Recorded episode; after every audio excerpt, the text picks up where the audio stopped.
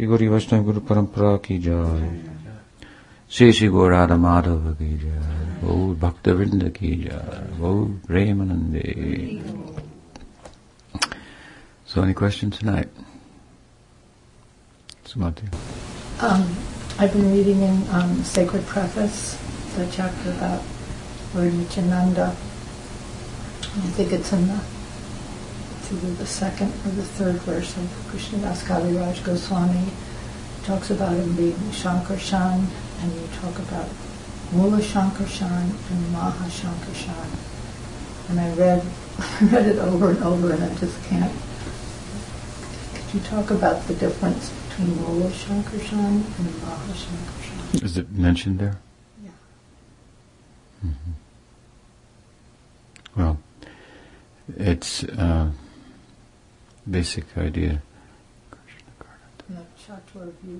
Yeah. Well, you have the Balarama is interesting in that he is more often, and for good reason, conceived of as Vaibhava Prakash rather than Prabhav Prakash. Prakash means like manifestation, and Prabhav and Vibhav, in one sense they're similar. They speak about superpower and extraordinariness and so forth, but the Prabhav in this context speaks of similarity and Vibhav of dissimilarity. So there are, that means to say, manifestations of Krishna in this Leela and Braj that are similar to him. For pastimes. And then there is Balaram, who is similar but different in complexion and emotional content, whereas the Prabhavilas would be similar emotional content, like Krishna may manifest before each gopi, for example, in the Rasalila, or for each cowherd boy in the forest picnicking as if he's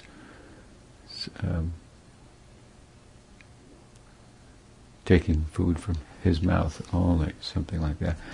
So Balaram is then the same, but he's Krishna, but he's in a different emotional content, and his complexion is different. Of course, his complexion is different in an interesting way, not.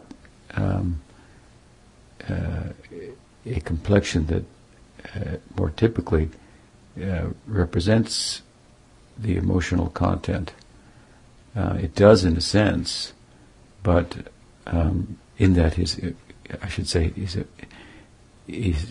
a friend of Krishna, but he's not appearing in arun, reddish brown like your chadar, your scarf, color, which corresponds with that rasa. But Rupa Goswami describes him in his Radhakrishna Gonadishti Pika as crystal white. It's sometimes said, but white like crystal, and the crystal, of course, is reflective in the nature of its color. So what you put it next to, then it reflects the color. Balaram doesn't become black standing next to Krishna or Shyam, which is the color of romantic love, but he reflects, so to speak, Krishna, and like the guru reflects or represents the light of Krishna. And so he's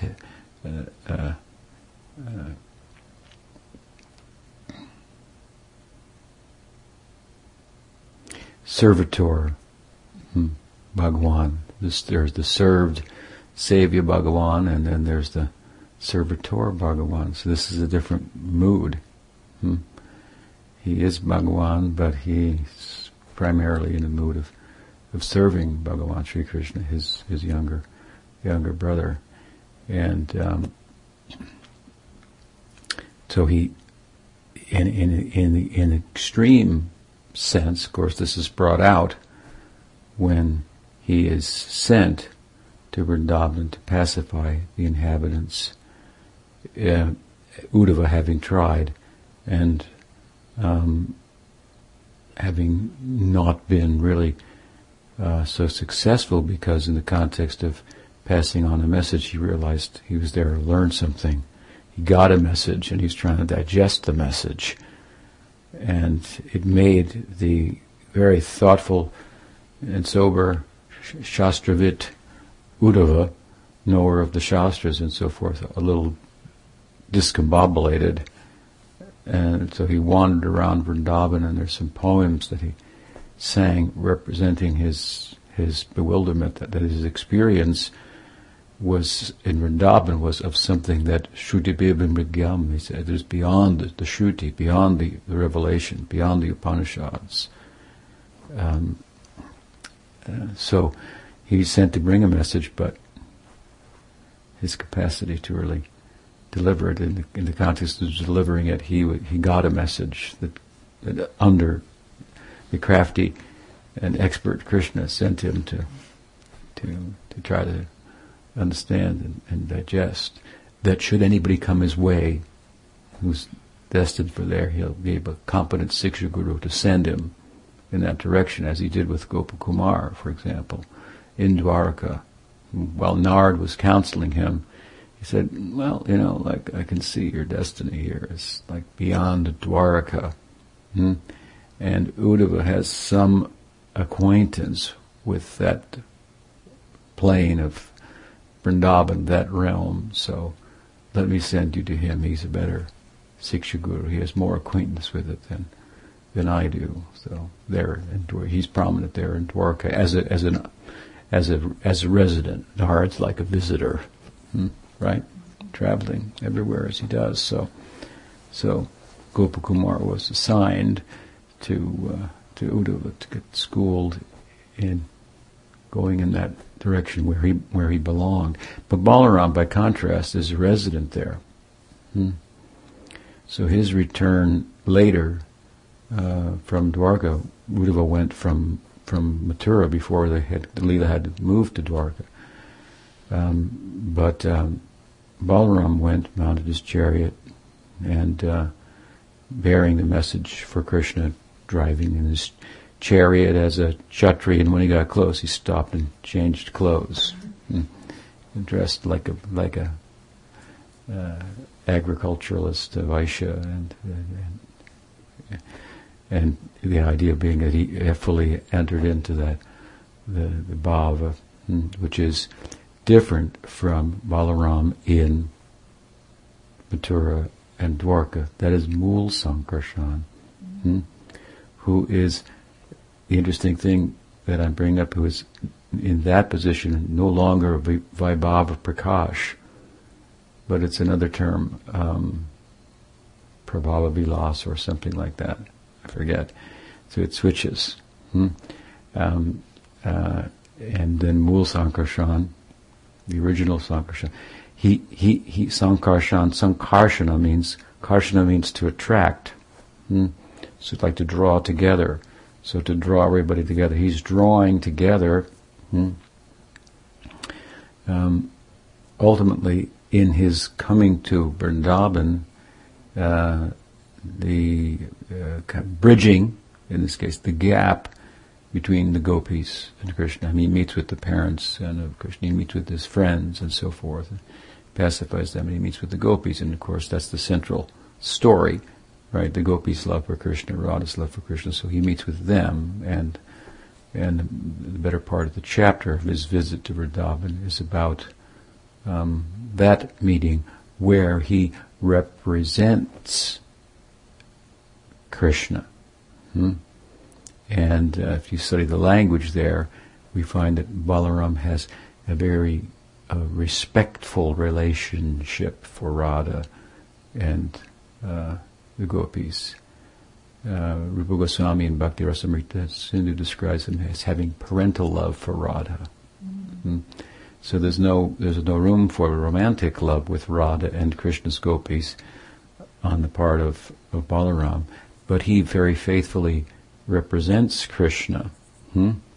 so much that they feel that Krishna's present, much like the guru represents Krishna. We feel Krishna's presence in the guru so much that we offer service to the guru as if we are offering it to Krishna, who, the guru, then offers it to Krishna, rather than stopping and taking it there, sending it along. So Balaram takes the love of the gopis and sends it to Krishna, and it's said at that instance that he turned black, sham. There's some deities in Vrindavan of Balaram who's black. This is commemorating this idea, this principle, that he's representative of Krishna. He's living for Krishna. He's a very unique personality amongst the different Vishnu Tattva manifestations of the Godhead in a couple of ways, and this is one of them. Each of the different avatars or expansions of Krishna are emotionally complete in themselves, although they're not full in emotion in the way that Krishna is, that makes him the source. Still, their emotional aspects of himself that correspond with certain types of love of certain devotees, and so they're full in themselves emotionally. Balaram is not full in himself emotionally. He has to be with Krishna. He's full in himself emotionally when he's with Krishna as his friend. This is unique. No, there's no other avatar or expansion of Bhagawan like that. And correspondingly, he really has no consort in Vrindavan. You understand?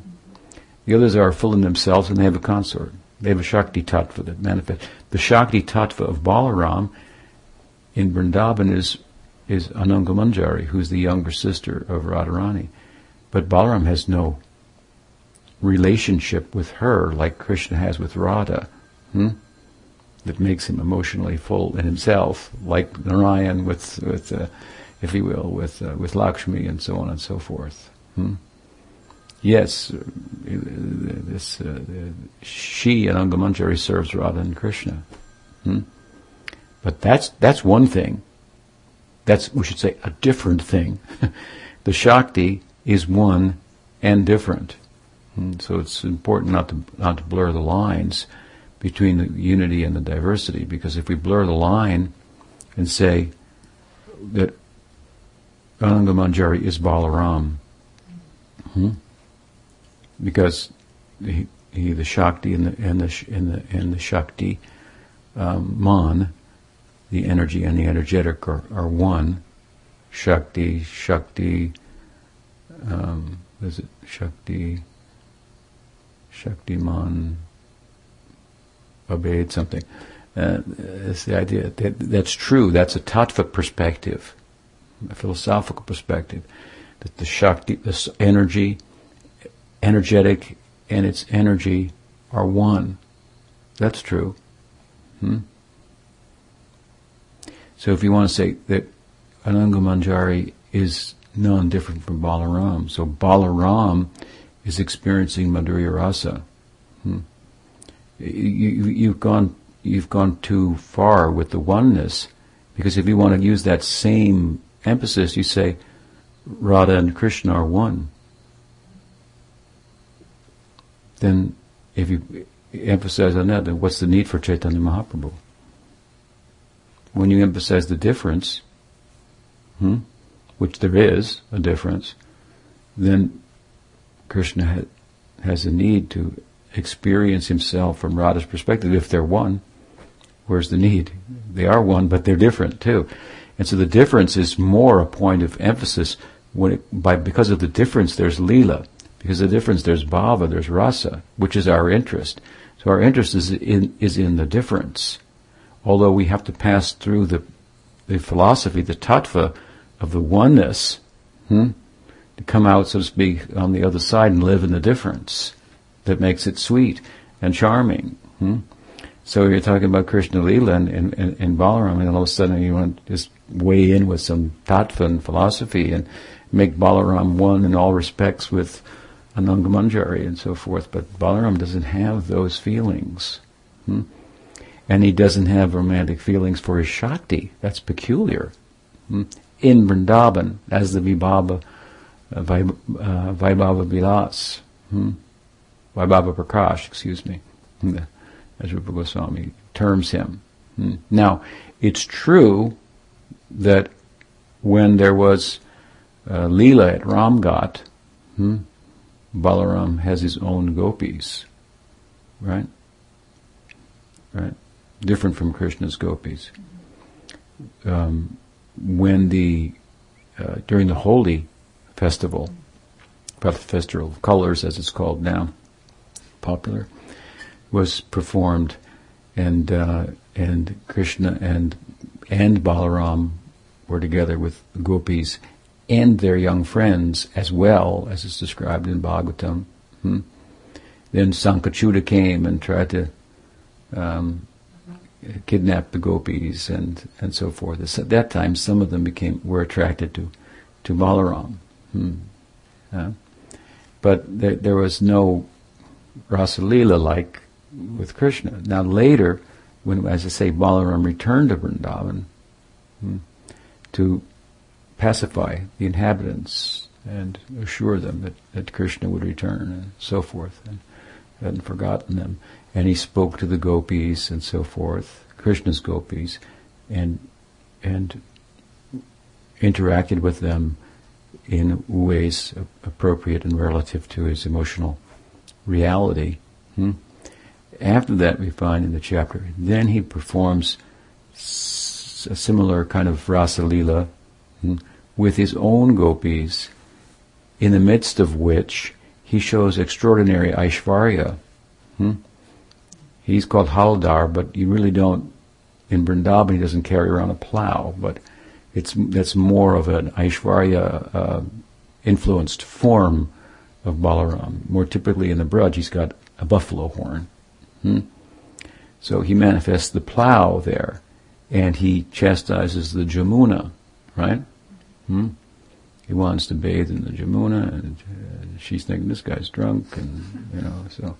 he was intoxicated by taking the honey, and so he pulls the Yamuna. This is an extreme display of Aishwarya. It's the Krishna's not doing this in the Rasalila, right? It's pure Madhurya, sweet, and so then Jiva Goswami explains in Gopal Champu that Radharani approaches him and Nanda Maharaj and said, "Now that you've returned." You see these gopis who are always attached to you, waiting for you, so please, you should marry them. So Balaram marries them. There's no big celebration described or anything like that. Just said he marries them. We don't know who they are. There is no name. So he has this side to himself, but it's not prominent. The relationship of Balaram with his gopis is like in a movie. There's a leading man and a leading lady, and the leading man has a buddy, has a friend, who's there with him in every sense that a friend could be there, in times of need, in times of fun, to console him and be a listener to him when he's having problems with his consort and so on and so forth. He's there for that. He's like he wins the Academy Award for the supporting actor, and she's the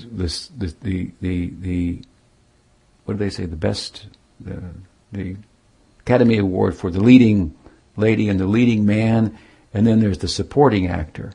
So Balaram's like the supporting actor, the friend supporting, getting out of the way when it's time to get out of the way, and being there when it's time to be there, and happy in that role. And he also happens to be a married man. But you don't know who his wife is or anything like that. There's no mention of that. There's no, you know, it's like, okay, that's part of it. But so this is the window, you see, of Balaram that's given by the Goswamis.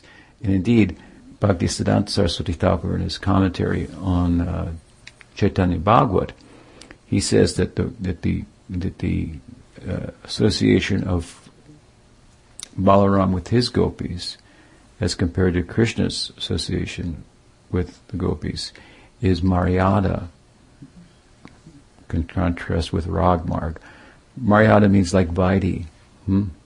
It's so the Rag of Balaram is his Sakya, mixed as it is slightly with Vatsalya and Dasya. This is who Balaram is, and he's Vaibhava Prakash. Okay, so such is the Balaram, and very much we draw kind of a trace out the Guru Tattva in one sense to Balaram as the Akhanda Guru Tattva, Nityananda, the reservoir of Guru Tattva, really in a representational sense, and the great example, as I say, is Krishna in Balaram meeting with Krishna's gopis and how he relates with them,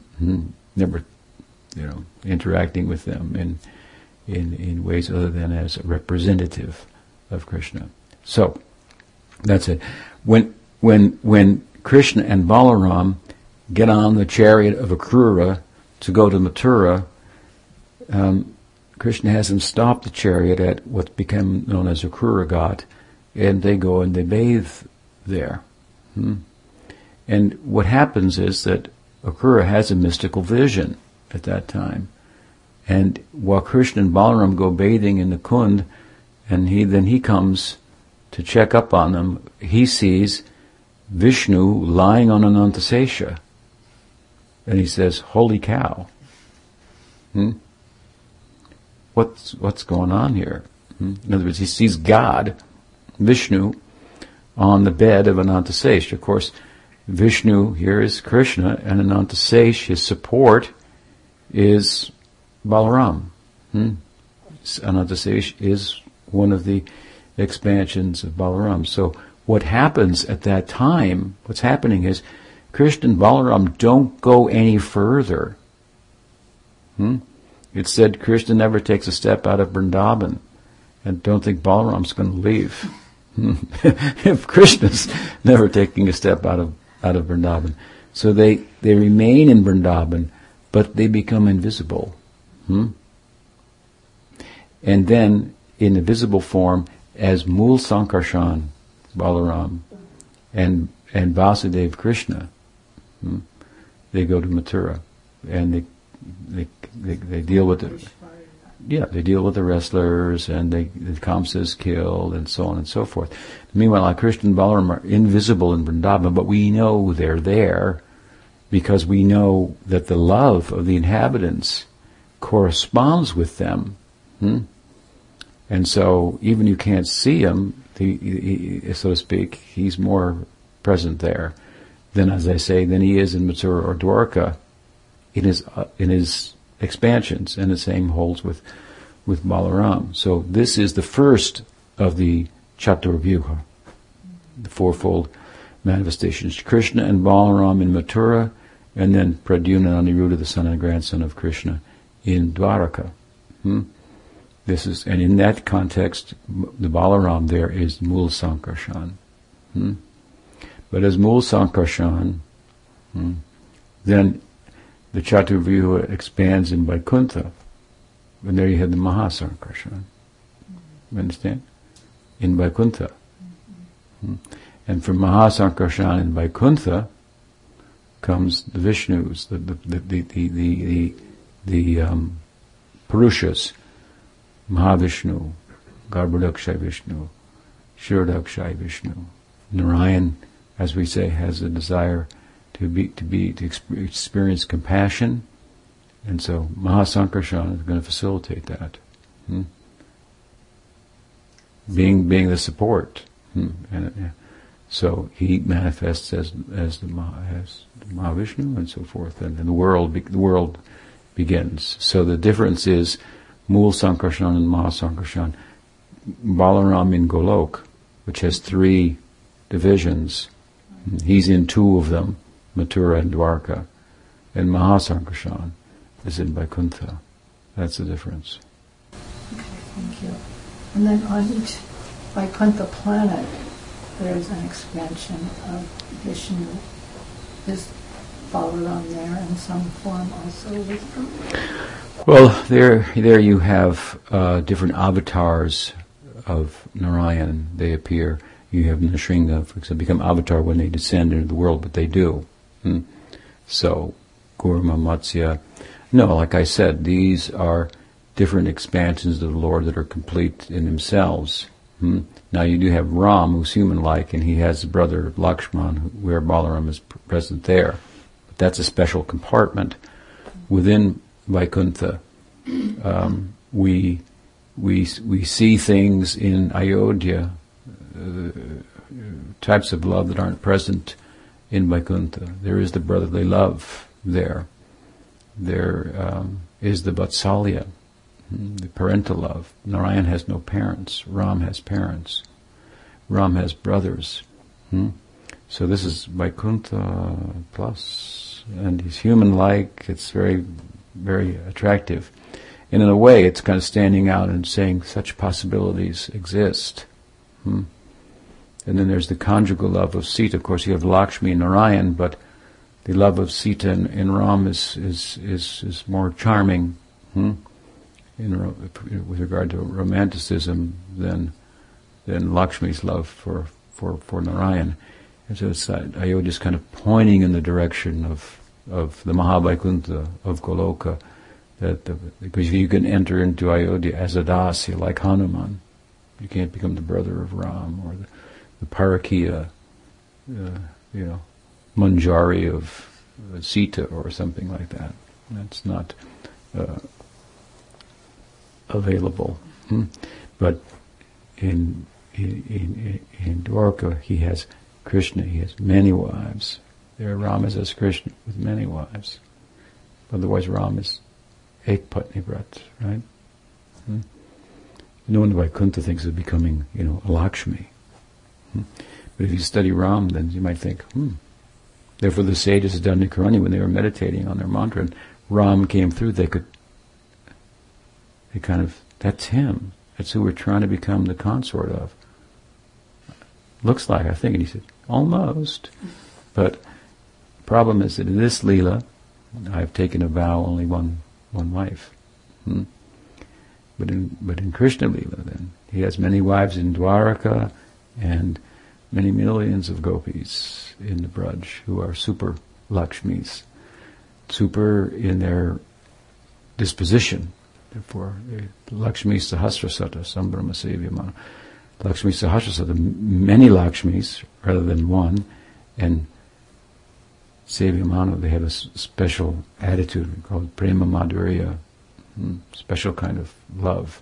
Qualitatively and quantitatively, the Lakshmi manifestation is different there, such that we can understand the Lakshmi in Vaikuntha, even Sita, even Rukmini and Dwaraka. These are partial manifestations of the Amsini, the original Shakti that is Radha. So And by Balaram is not with. He's there as Anantasesha, I guess you could say that, as the support of. He represents the bed, the shoes, the umbrella. In that sense, he's with every Vishnu expansion. So I guess you could look at it in that way. But. This is his peculiarity again, right? He's not always with a consort somewhere. Now, when he's in Dwaraka, then he marries. Of course, it's more prominent. He marries Vasudha and Revati. Now, when he appears in Gaur Leela as Nityananda Prabhu, Then Mahaprabhu particularly tells him to get married in the context of serving him. For my service, I know what you want to do. You want to bring everybody to me and into my service and facilitate the gift that my descent amounts to giving and sharing of the world. That's what you're living for. But in order to do this, you can't keep coming to Puri with me like this all the time. Now I'm a sannyasi here. I'm going to preach to educated people and so on and so forth. And meanwhile, all the downtrodden people in Bengal, where I come from, they're going to be left out. So I want you to go there. Don't return to Puri. And get married and stay there and then circle in those circles, in places that a sannyasi can't even go without his reputation being in question. Whereas the householder can go. So on the order of Mahaprabhu, in his context of his service, for serving him, then he became mayor. So it's in a very representational sense that, and in Vrindavan, he's asked marry these gopis. It's not like he's in Dwaraka thinking, I've got to get back to those gopis. They're waiting for me. It's not in his mind at all. Now that's Krishna's mind, and Balarama is helping him with that, in ways that he can. And this is one way he can go and represent and speak to them and so on and so forth. So same with Nityananda Prabhu. So although he is married now, his Janava, he marries Janava, and her sister, must be sisters of Subal, Gauridas Pandit, and her daughter is with Gauridas. No, I don't think so. I think sisters or yeah. Anyway, so the principal consort of Nityananda Prabhu is Janava. Now, so Janava is said to be a combined, according to Gauridas Pandit, or not Gauridas Pandit, but Kavi Karnapur, a combined incarnation of Ananga Manjari and Revati. So that means a third thing. You're going to say, well, Janava is Ananga Manjari, and she's actually Ananga Manjari and Revati, and so it's a combination, a particular purpose, and so on and so forth. And I just emphasize this because there's this kind of oftentimes emphasis. Sometimes it really gets out of hand. Of this again, this Nityananda is Janava, is Ananga Manjari, is in Madhurya Rasa with Krishna and offering it and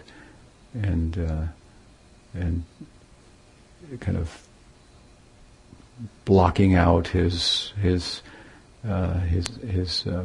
really prominent and really in one sense exclusive emotional reality as the friend and servitor of Krishna. I mean, somebody has written very wrongly that just as Krishna desired to taste the love of Radha, similarly Balaram desired to taste the love of Ananga Manjari and therefore has appeared in the world as Nityananda Prabhu. I mean, this is not a proper understanding at all. This is not why he came. He came to serve Chaitanya Krishna, who wanted to taste the love of Radha. When he sees Chaitanya Mahaprabhu manifest before his eyes at a distance the very form of Radha during the Ratha Yatra, Nityananda Prabhu goes down and pays his obeisances. This is his relationship with Radha. This is Nityananda Prabhu. This is Balaram, who is the Mula Sankarshana, manifest as the Maha Sankarshana, and the Vishnu, it's a big guy, right? As Ananta Seisha, who is the mool, the root of the serving attitude in all the devotees, also, which says something about him, right? It's a very peculiar and interesting manifestation of the divinity that no other, I want to say, expansion or avatar is like, and very much like the guru figure in terms of relationship with Krishna and the devotees, right? Representation. Now he's the object of Sakya Rasa along with Krishna. So, but in being an object of Sakya Rasa, for the cowherd boys, he is at the same time, and even more so, an example of Sakya Rasa, because he's the embodiment of that. So he's, talk about Shakti, he's kind of like the Shakti of Sakya, right? From that's he accepts that, he has that relationship with the cowherds, but he exemplifies it in relation to Krishna at the same time. So it's very, very theologically interesting person, as most people are in the tradition. Very complex and interesting, and not too many persons have really thought about that and weighed in on that in the literature and so forth. So hopefully we can, as time goes on, we can do something, some service in that area. And that's a good thing to do. Look for some area that's underserved, right? And participate there. You can have some small purpose, use, give some use to the sampradaya. Maha Sankarshana ki jai, Mula Sankarshana ki jai, Sri Balaram ki jai. Balaram and Baldev, right?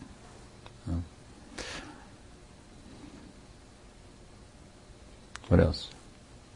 What's the difference between Narayan and Maha Sankarshana? It's like the difference between Krishna and Balarama, so to speak. So this is the Maha Sankarshana. He's like the reservoir of the Tattva Shakti. Presides over Ahankar as in the form of the Vishnus. So the Aniruddha, Pradyumna, they preside over intellect and. Intellect and manas, Pradyumna intellect, I think, Aniruddha manas, and so you have the same Mahavishnu, Karnadaksha Vishnu, Shivadaksha Vishnu, and then Narayan, Chitta, and he's, so it's a fourfold, it's a peculiar thing in one sense, the Chaturvyuha, it's famous throughout the literature, even in the different sampradayas, and so forth. So they have different purposes and slightly different emotions and so forth. But they're all, in one sense, from a tattva point of view, equally Bhagawan, they're Vishnu Tattva. But I'm not a Vaikuntha person, so if you really want to get into that, you turn to the Ramanuja Sampradaya and talk about the Chaturvyuha of Narayan and Vaikuntha, and I'll give a little something about Vrindavan. Balaram, that's our interest. So the Sampradayas are a little more focused on other aspects of the Godhead. When Krishnadas mentions them to give so that Balaram and Nityananda Prabhu, who is non-different, and we can see they're doing the same thing. They're serving Krishna and Chaitanya Mahaprabhu respectively, may not be misunderstood, especially Nityananda Prabhu, who is rather unorthodox in his behavior. And he takes note from Vrindavan Dasa's cautions in Chaitanya Bhagavad. Don't misunderstand Nityananda Prabhu.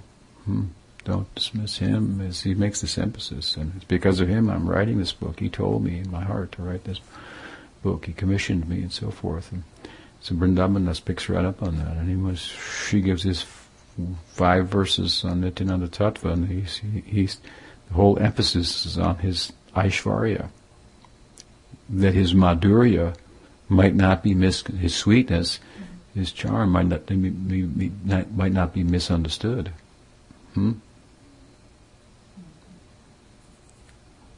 Yes. You often like to quote the verse by Prahlad Maharaj that material world is like chewing the chewed. Puna punas charvita charvananam. Yeah. But I was kind of thinking how we see that also in spiritual life, in terms of honoring the remnants or the hand-downs, or even in the Leela, we see it often.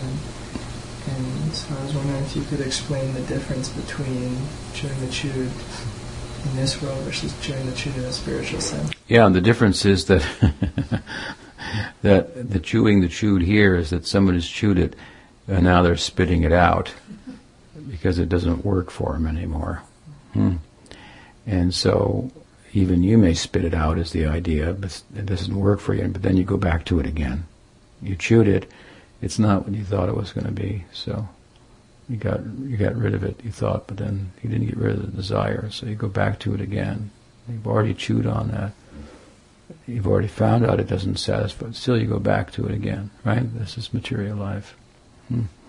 So the difference there is that people are, somebody's, selling a house, then somebody's buying a house, right? Someone's dying to get out of it. Someone's dying to get into it, and both of them are dying. Why are they dying? Because they're on the take. Sridhar Maharaj liked to use the Hegelian phrase relative to our theology, die to live. Well, take it another step, it's die to love.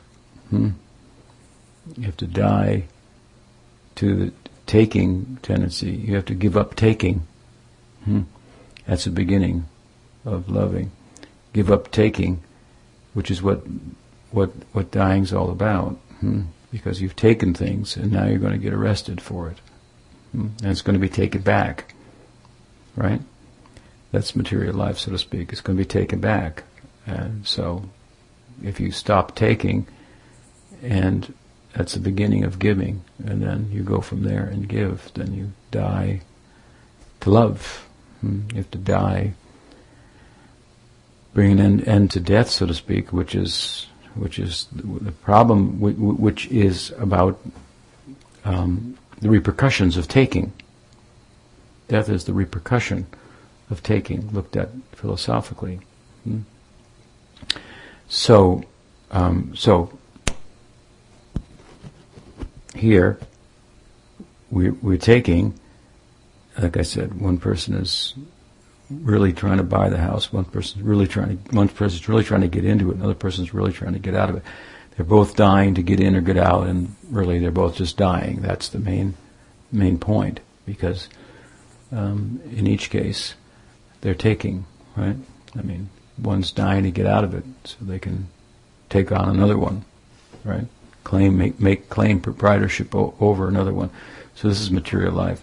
So we are rechewing things that we've already chewed before, and found that they weren't satisfying us, or we're chewing on things that other people have, and so that's the idea of Prahlad Maharaj. Okay, what he's speaking about in the spiritual world, on the other hand, then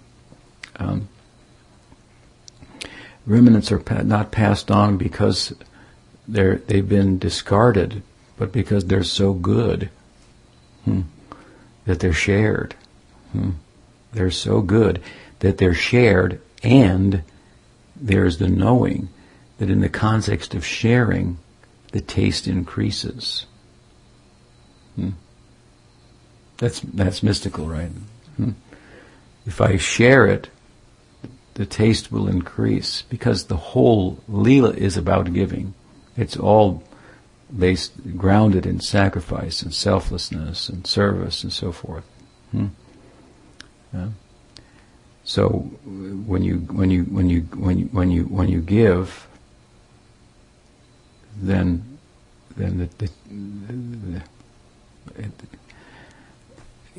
on the one hand you're taking, the other world is giving, and they're sharing in each context. But the sharing from a world of taking is like, you know, sharing your garbage bin with somebody.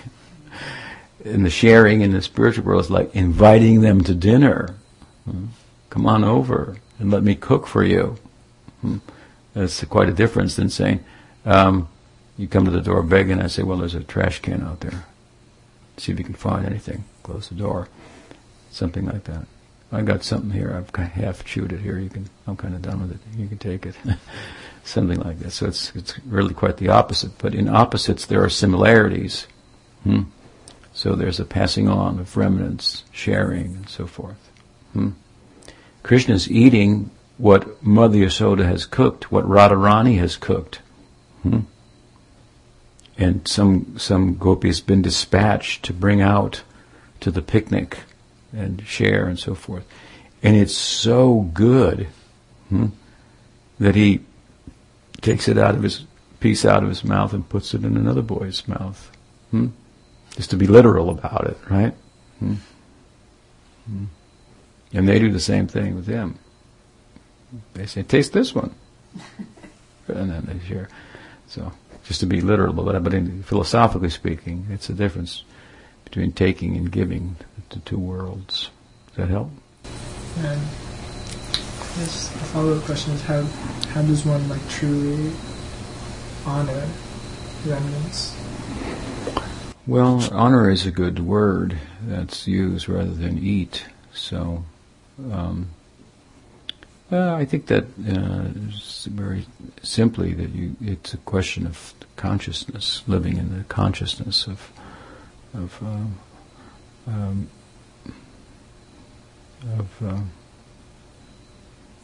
loving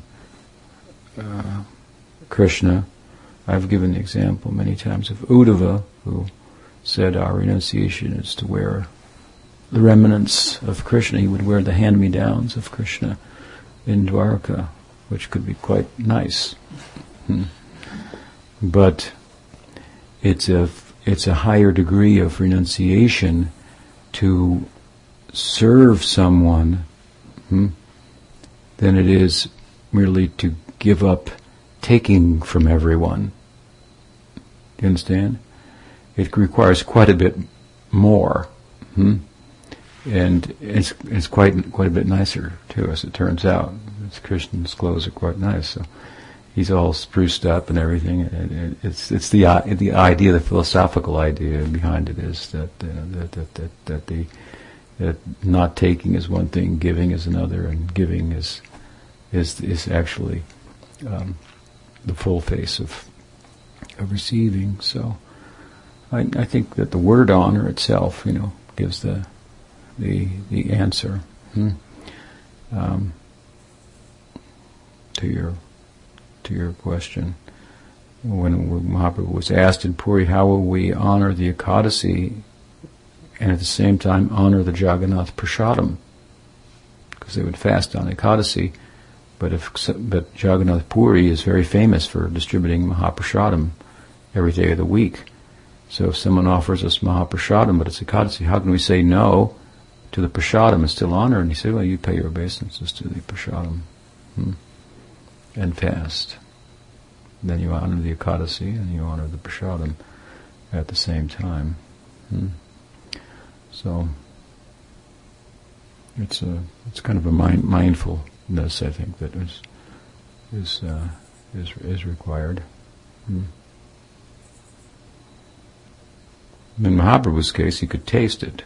He would taste the remnants of Jagannath, and he would taste the saliva of Jagannath and pass out. There's a chapter about that in Chaitanya Charitamrita, in Anti Leela. So I would recommend that you read that.